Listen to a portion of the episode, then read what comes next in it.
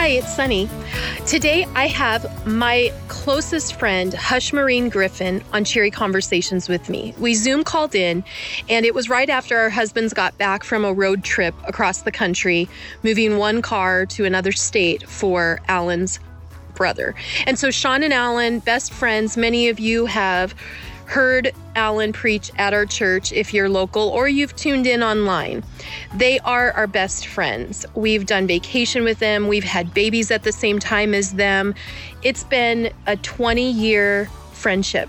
And so I wanted to have Hush Marine on because she's a leader, but you would never know what this girl can do by looking at her because she looks like a model, because she was. She was a Ford runway model.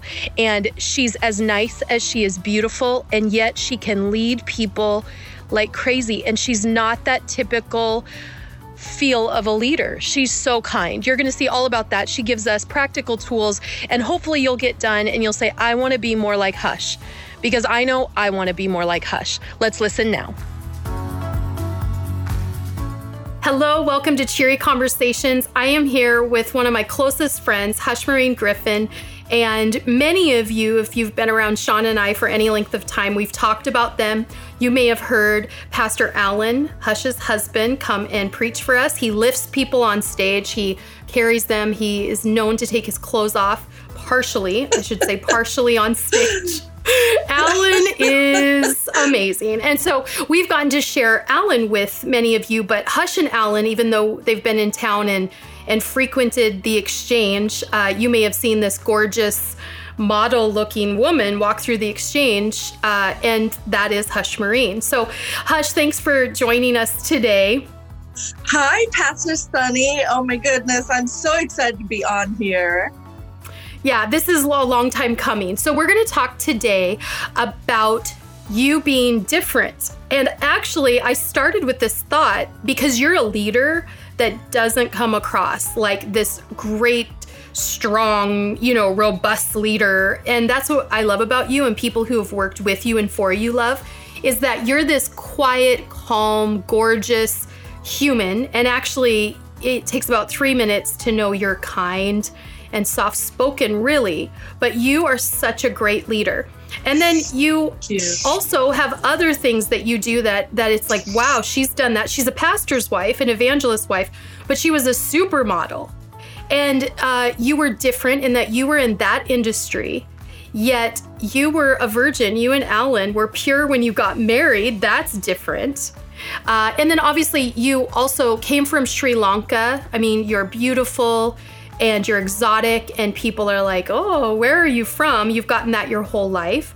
But that is different. And so I wanted our viewers today to hear about that and how you've actually taken different and it's been an advantage and it's been a blessing not just that you've taken and made a blessing and God's used, but a blessing to other people around you. So, and in talking about that, I'm sure you can even now talk about um, a little bit about you and and your background. Oh, thank you. Oh my goodness. What a wonderful introduction. Thank you, Pastor Sunny. You you know I absolutely adore you. You guys are such heroes to me and Alan, mm-hmm. and you guys are such amazing overcomers and um, heroes that uh, we have watched over the years and just everything you've done in excellence so successful. We absolutely love your family, and I so appreciate you um, having us on. Oh, actually, having mm. me on. I get to. Talk about. I know more. you kind of come with Alan because you're going to talk yeah, about Alan yeah, and our exactly. husband's bromance. Yeah, I know. Oh my goodness, it's actually really sweet. I absolutely love their friendship, and mm-hmm. if I could choose anyone in this world to be friends with my husband, it would be Pastor Sean Hennessy. Uh-huh. So I love, I love their unified front. They are amazing. Yeah. So, um, but yeah, I was um, I was born in Sri Lanka, and um, it is a predominantly Buddhist nation. So mm. I've always felt different. I've always mm. felt like a bit of an outsider, kind of always observing from behind the scenes or from the outside. You know, in Sri Lanka, just being a Christian is like a 2% population of, of our country are Wow. Christians. And so, you know, just watching everyone else worship other things other than Jesus Christ has been kind of different, you know. And then moving to the States and being an immigrant where I eat with my fingers, you guys have witnessed that, you know. She still eats with her fingers. we i do i do i absolutely love it i always say the food tastes better but just being in this in this culture and just immersed in it it was just so different for me you know? And it was tough at times you know? People thought i was strange. I got teased for it in school you know? But i always had this sense of self and confidence that i feel like god gave me. And going into the modeling industry, like you mentioned, I felt like that was also a way where I was like on the outside, I was, you know, this Holy Spirit filled Christian. However, I'm in this worldly secular industry that was, you know, just different. And uh, people always came to me and they were like, man, you know, what is that like? Or, you know, they didn't know if I loved them or if I was judging them or, you know, uh, if I even wanted to be a part of their life, you know, because of my lifestyle. And so it was it was really tough growing up, but I I really loved every ounce of it. I learned so much from it. Well, and you're like, you would be the epitome of that person that you say, just change your perspective and it changes everything. Yes. It's like you were born with this innate ability to have perspective, a good perspective. So you're in Sri Lanka and you don't fit in, and you come to America and you feel like you didn't fit in in the modeling industry, but you use that to your advantage. Yes. Do you feel like I mean I feel like you were born with that, but obviously even if you were born with that kind of thinking, what what do you do when you feel you're losing that or you're impressed and in hard times and you're like, okay, I'm not feeling the happy perspective? How do you what are some tools for our listeners and our viewers to change perspective like you've had to? Well, I think perspective is so key because what you're saying is such a key word. Perspective, you know, is only my point of view and it's Hmm. not necessarily reality. So as I was growing up, I remember thinking I was like this awkward, very Indian girl with this heavy, thick accent. And I love it when you talk these- like that. yeah, and I had these knobby knees and skinny legs and frizzy big hair, you know, almost six feet tall. I just really stood out. And I always felt awkward. But I found out later in life, as I talked to some of my old school friends or peers, that they admired me or they looked up to me. And in reality, I think all of us human beings, all of us women, we all feel this way you know we all feel insignificant or you know not not quite who we should be you know we tend Right. to compare ourselves to others or i don't look like her or you know i'm not smart as her i'm not talented like her you know and and so when when i realized like wow you know i'm really special like people people respect me and they they thought of me in a different way and they had the same Hmm. fears and insecurities that I did, it really changed perspective for me, you know. Wow. And and I think one of the things to remember is to be okay with being uncomfortable. You know, I Hmm. felt like, okay, this is all right that I'm uncomfortable and I'm going to force myself to be who I really want to be. So I was Hmm. this very shy, awkward, ugly duckling that I felt like I was. And I forced myself to pretend I wasn't shy so I could be friendly because a lot of people thought I was either stuck up or something's wrong with her, you know, because I wouldn't speak as much. And when I forced myself to come out of that and what I was used to, I made so many friends and I opened up my arms to them, you know, and people felt more comfortable being around me. Yeah. Wow. You you then went from what you thought was an ugly duckling Yes. to a supermodel. Isn't Yeah. that just like God? How did that feel when you're walking the runways in Oh, yeah. where was it? London, Paris?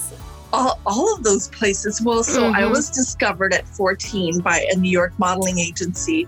And through my career up to the age of 30, I got to travel internationally. So I've been to London and Italy and Australia, and of course, you know, all the major fashion capitals of the US, like LA, yeah. Miami, and New York. And so just I, and what I what I stood out most is in the era that I grew up during that fashion time in my life was the 80s and the 90s where you didn't see you know a very hmm. exotic looking girl you generally saw the all-american or you saw a very classic black beauty and you didn't yeah. see that in between you didn't see the latinas you didn't see the asians you didn't see mm. you know anyone that looked like me when i left my career i had created a niche for wow. a look that looked like me that clients would try to replace because I left the industry. They thought, You're oh, kidding. Yeah. I didn't know like, that we, part. Yes, absolutely. They were like, we need to, a girl that fills that look, you know? And so every city I left, they, they had to pull and find someone to replace that exotic look. So wow. I so thought, let's camp on that. Yes. Let's camp on that. You carved out a part of the industry for your look mm-hmm. when what you thought about yourself, which would be the the devil, the enemy trying to speak that over you, oh, ugly oh, yeah. duckling, Completely. make you feel bad.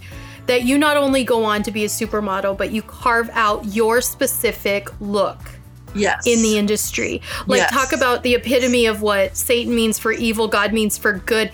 And it couldn't have happened with a nicer person yeah. to do it. So, yeah. okay, keep going on. So, move well, on. You went all the way to age 30 though. Yes, I did. Wow. I did. I I had Israel, my oldest, who is 17 now, and you know, your body changes and I I decided that now it was time to kind of put my career aside and and focus on family and be with my kids and and so um, that's when I stopped.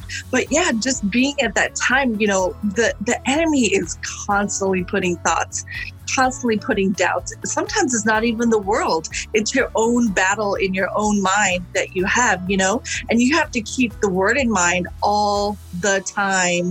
You know, when God says, um, I knitted you in your mother's womb.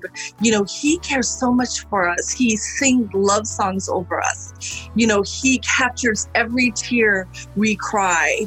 You know, he loves us. He loves the smell of us everything about us. And when you come to like true realization of how much God loves us individually, you can be so powerful. And when you realize how God loves us, our, our own uniqueness, and how he has set us apart, that we are weird, that we are peculiar, and that's okay.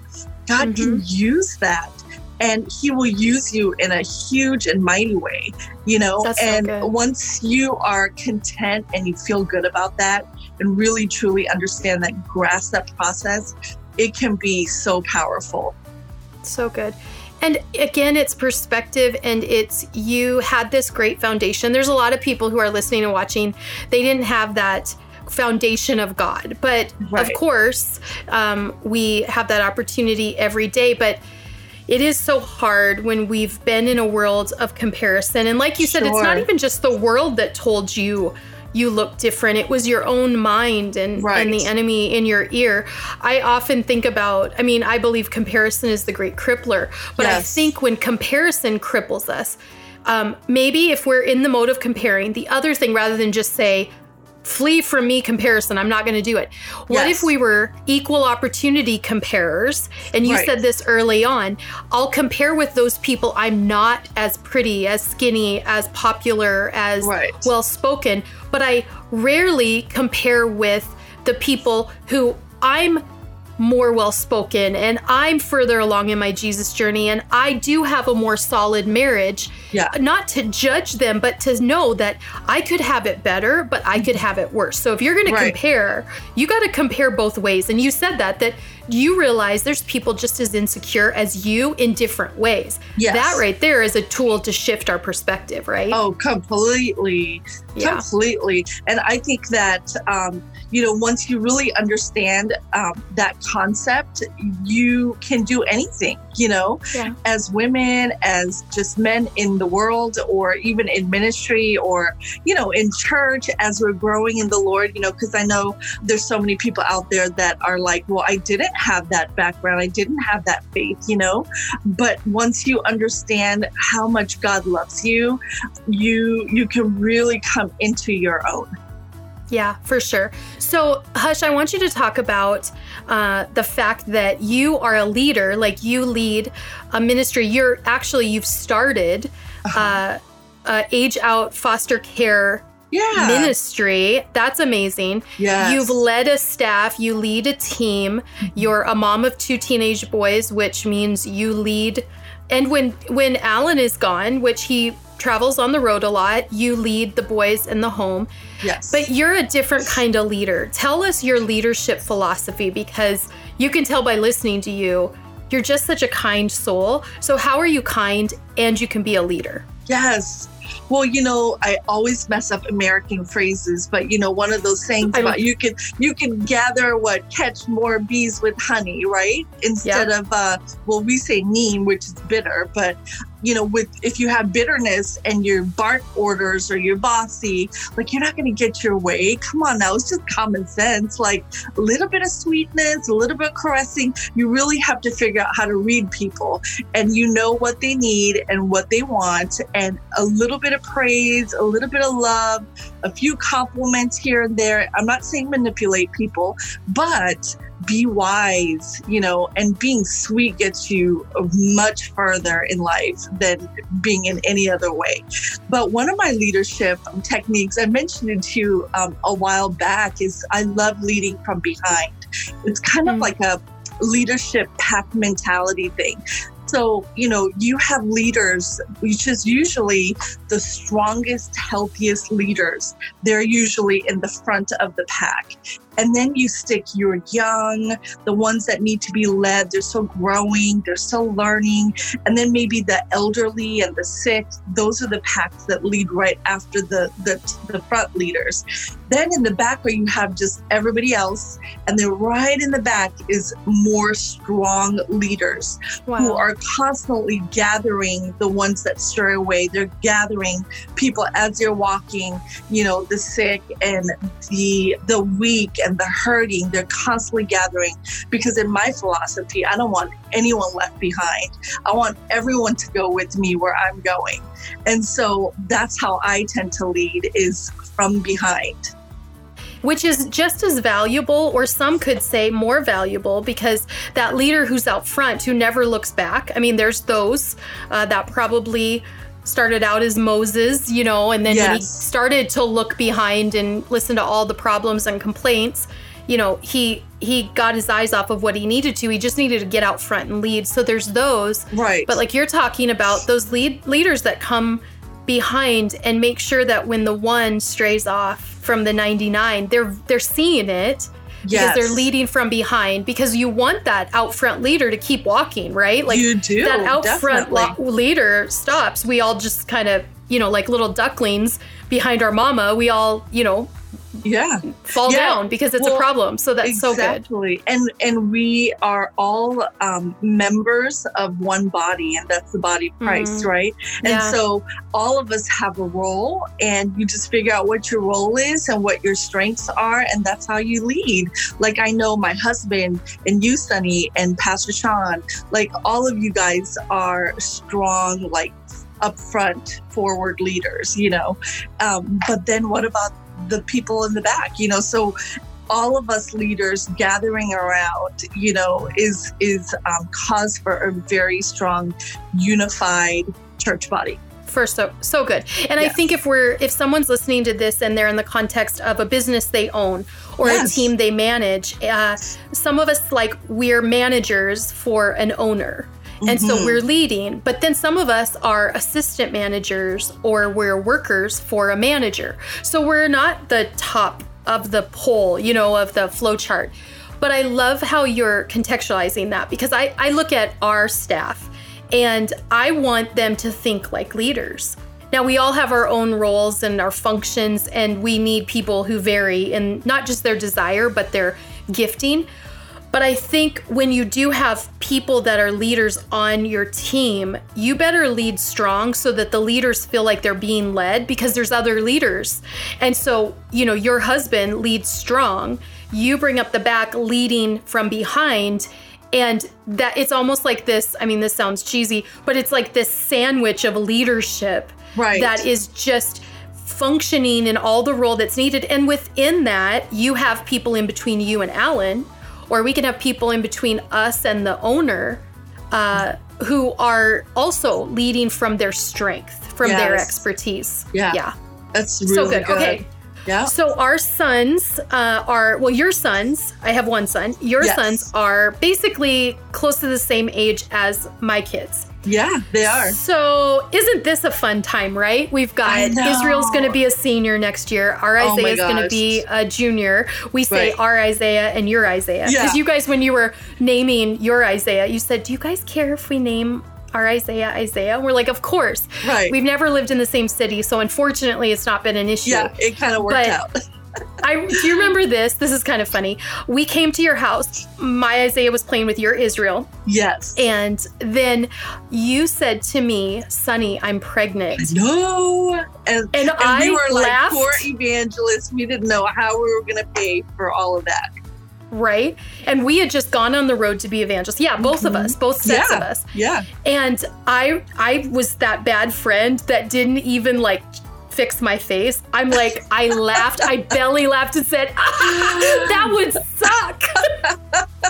I did. I said that. That's terrible. I hope Oh I have never, I hope. I didn't Right? negatively affect your Isaiah. But anyway, I'm No, like, that's all. because you were like, we were not trying. This is crazy.